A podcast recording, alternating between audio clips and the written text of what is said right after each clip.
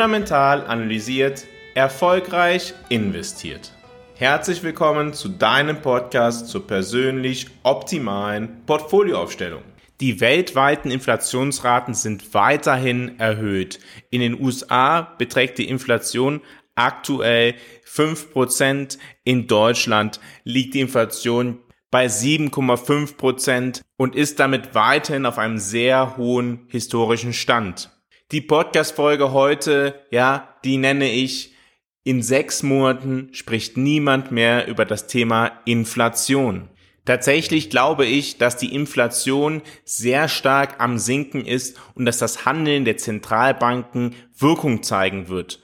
Die Inflationsrate wird nicht direkt auf 0% runtergehen, aber dass das Thema Inflation einen so hohen Stellenwert in der öffentlichen Diskussion hat, wie es zurzeit ist, das wird in sechs Monaten nicht mehr so sein, weil es andere Themen geben wird, die viel wichtiger als die Inflation sein werden und die Inflation insgesamt sehr stark zurückgegangen sein wird. Das ist meine persönliche Überzeugung.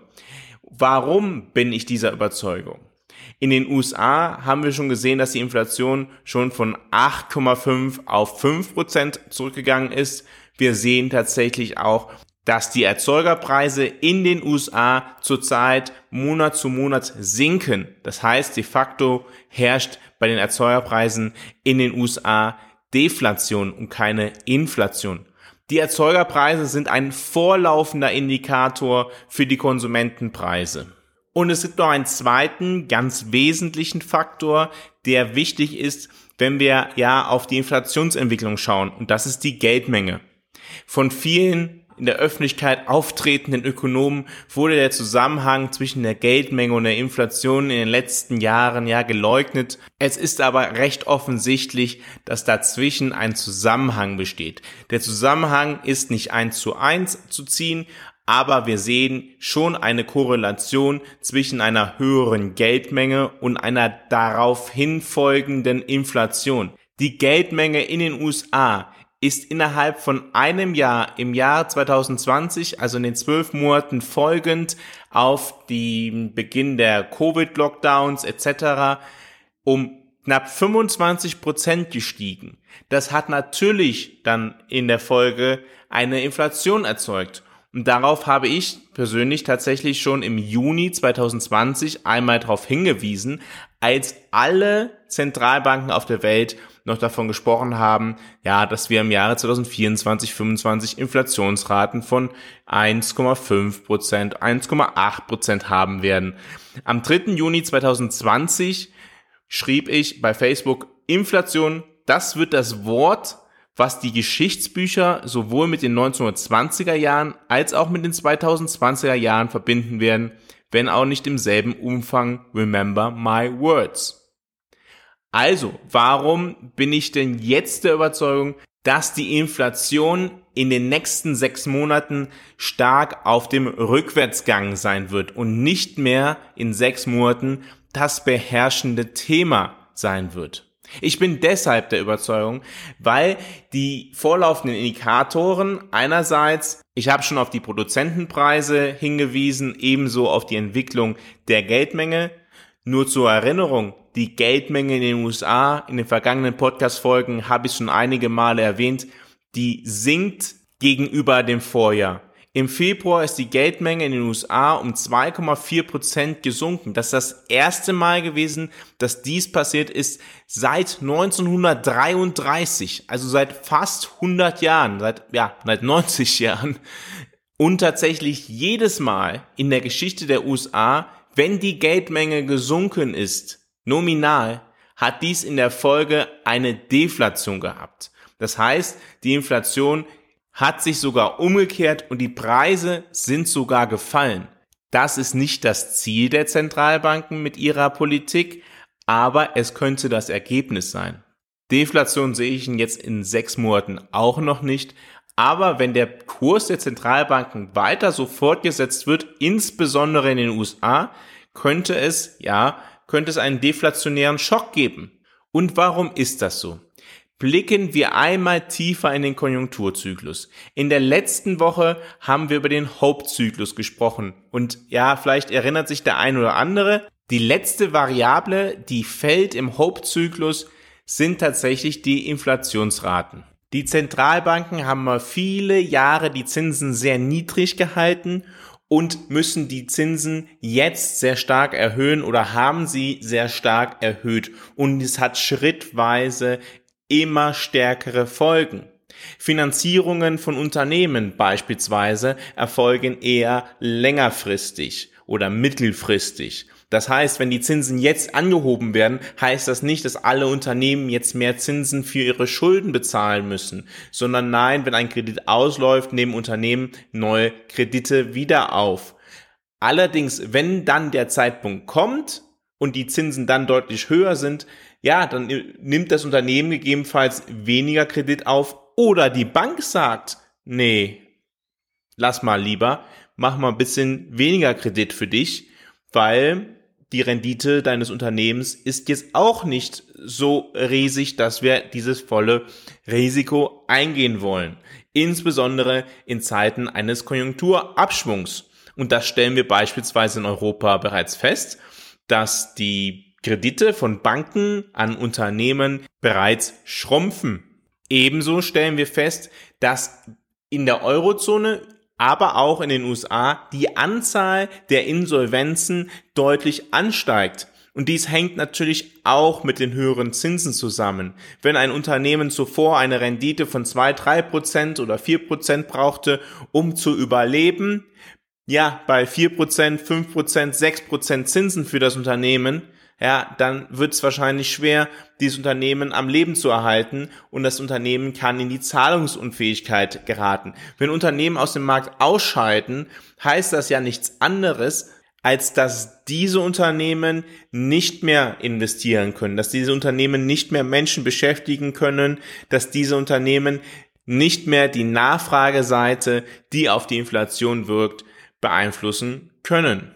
Wenn allerdings Kredite ausfallen, heißt das auch, dass ja, Banken oder diejenigen, die Kredite gegeben haben, ärmer werden, das Kapital verschwindet, Kapital vernichtet worden ist und somit die Geldmenge, die im Umlauf ist, noch einmal reduziert wird.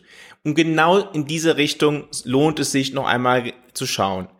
Banken reduzieren bereits jetzt ihre Bereitschaft, Kredite zu vergeben. Das heißt, nicht nur das Zinsniveau ist stark angestiegen, sondern auch die Restriktionen, die Banken haben, die Ansprüche, die Banken haben an eine Kreditvergabe sind insgesamt gestiegen. In den USA berichten fast 60 Prozent der Haushalte, der privaten Haushalte davon, dass sie den Eindruck haben, dass die Kreditvergabebedingungen der Banken ganz unabhängig vom Zinsniveau anspruchsvoller geworden sind. Vor drei Jahren waren das gerade einmal 24 Prozent. Das heißt, nicht nur das Zinsniveau erschwert die Nutzung von Krediten, sondern auch die sonstigen Bedingungen wirken negativ auf das Kreditwachstum. In den USA spielen darüber hinaus Kreditkarten eine größere Rolle als in Deutschland. Und wenn man sich anschauen, wie hoch die erneuernden Konsumentenkredite sind, dann stellen wir auch da fest, dass diese auf einem niedrigsten Stand seit einem Jahr sind. Es gibt auch immer mehr Berichte darüber, dass den Nutzern von Kreditkarten ja die Nutzung untersagt wird, dass man denen nicht mehr einen Kredit, einen dauerhaften Kredit gewährt. Auch kleinere Unternehmen in den USA berichten schon davon, dass es deutlich schwieriger ist, einen Kredit zu bekommen. Der Anteil von Unternehmen, die sagen, es ist schwierig, einen Kredit zu bekommen, liegt mittlerweile bei fast 10 Prozent bei den kleinen Unternehmen in den USA. Zum Vergleich, vor einem Jahr lag dieser Anteil ungefähr bei 2 Prozent. Das heißt, es hat sich eine deutliche Verschlechterung in der Kreditverfügbarkeit für Firmen ergeben. Und das hat natürlich Einfluss auf, auf das Kreditwachstum insgesamt. Aber es hat nicht nur Einfluss auf das Kreditwachstum, sondern auch auf den Optimismus, den kleine Firmen haben. Der Optimismus kleiner Firmen in den USA ist unter ein Niveau der Covid-Zeit gefallen. Das heißt, selbst auf dem tiefsten Stand der Covid-Zeit waren kleine Firmen in den USA noch deutlich optimistischer, als sie es jetzt sind. Und genau wegen diesen Kreditvergabestandards können wir ableiten, dass die Inflation sich damit auch reduziert. Es gibt einen klaren Zusammenhang zwischen höheren Kreditvergabestandards der Banken und der Inflationsrate. Sind die Banken bereit, mehr Kredite zu vergeben, Kredite leichter zu vergeben, dann erhöht sich die Inflation schneller. Tritt das Gegenteil ein, und das sehen wir zurzeit, dann reduziert sich die Inflation. Und dann schauen wir einmal darauf, in welchen Bereichen sich die Inflation schon reduziert hat.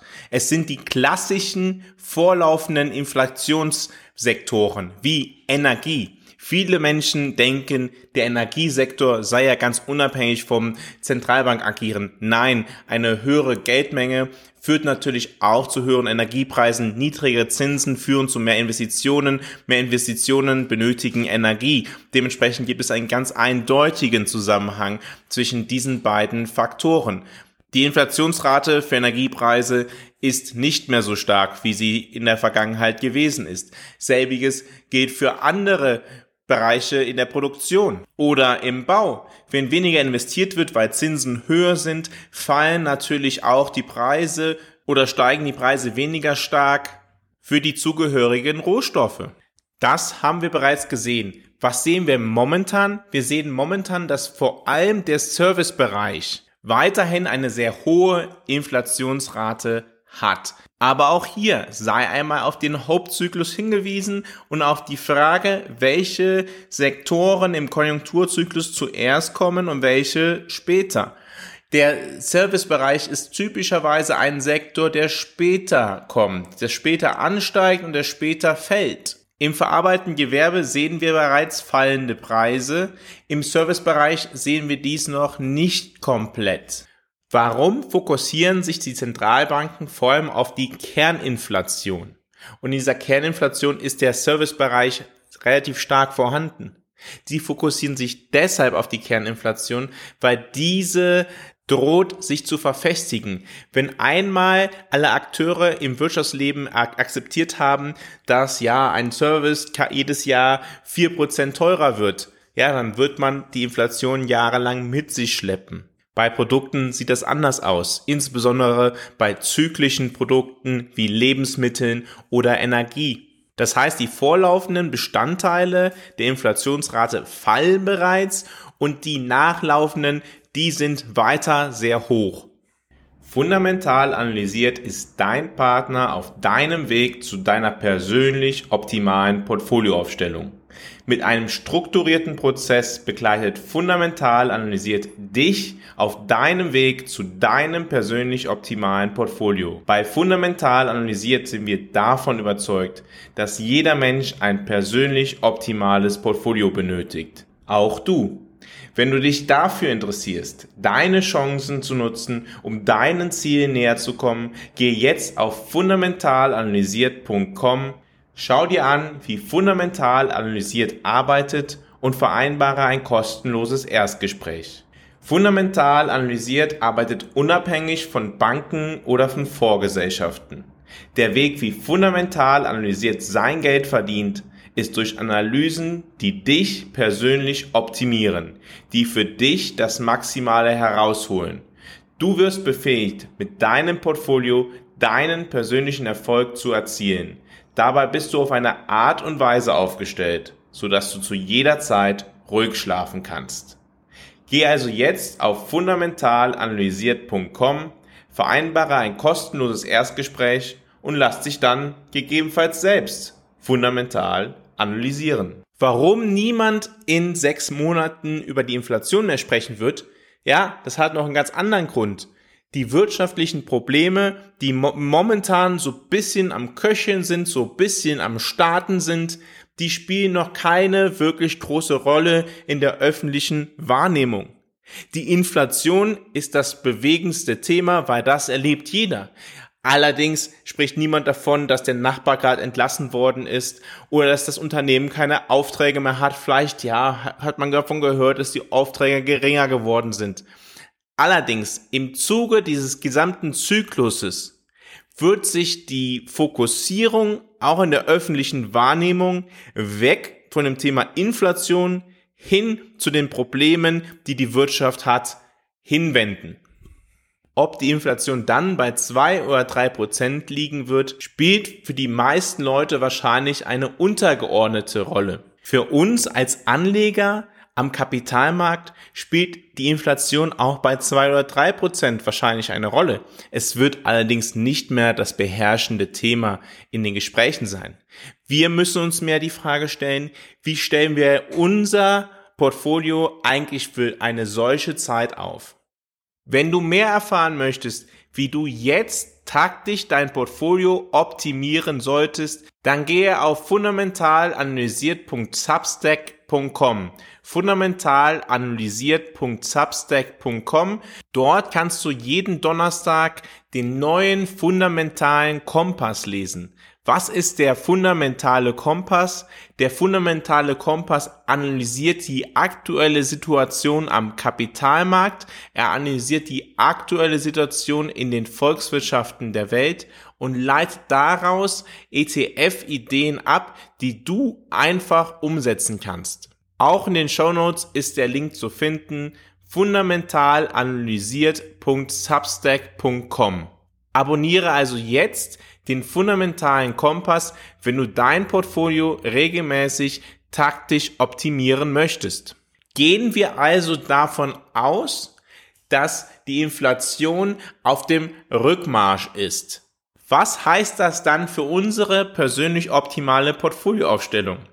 Zur Erinnerung, die persönlich optimale Portfolioaufstellung besteht immer aus der strategischen Portfolioaufstellung und aus der taktischen Portfolioaufstellung. Die strategische Portfolioaufstellung ist relativ unabhängig von diesen eher kurzfristigen Gedanken. Die taktische Portfolioaufstellung dient dazu, abzuweichen von der langfristig optimalen Portfolioaufstellung, der strategischen Portfolioaufstellung, um kurzfristig Risiko zu reduzieren oder zu erhöhen, um ein optimales Risiko-Rendite-Verhältnis zu bekommen.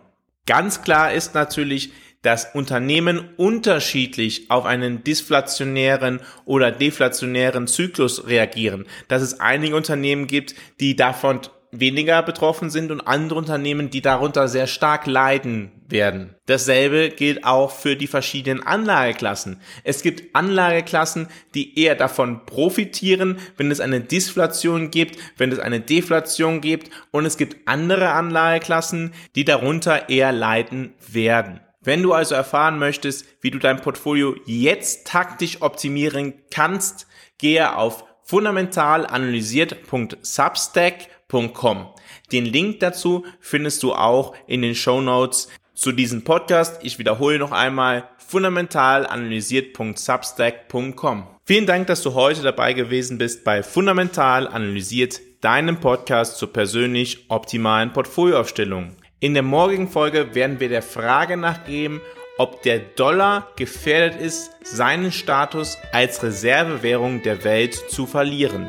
Ich freue mich, wenn du morgen auch wieder dabei bist, wenn es wieder heißt, fundamental analysiert, erfolgreich investiert.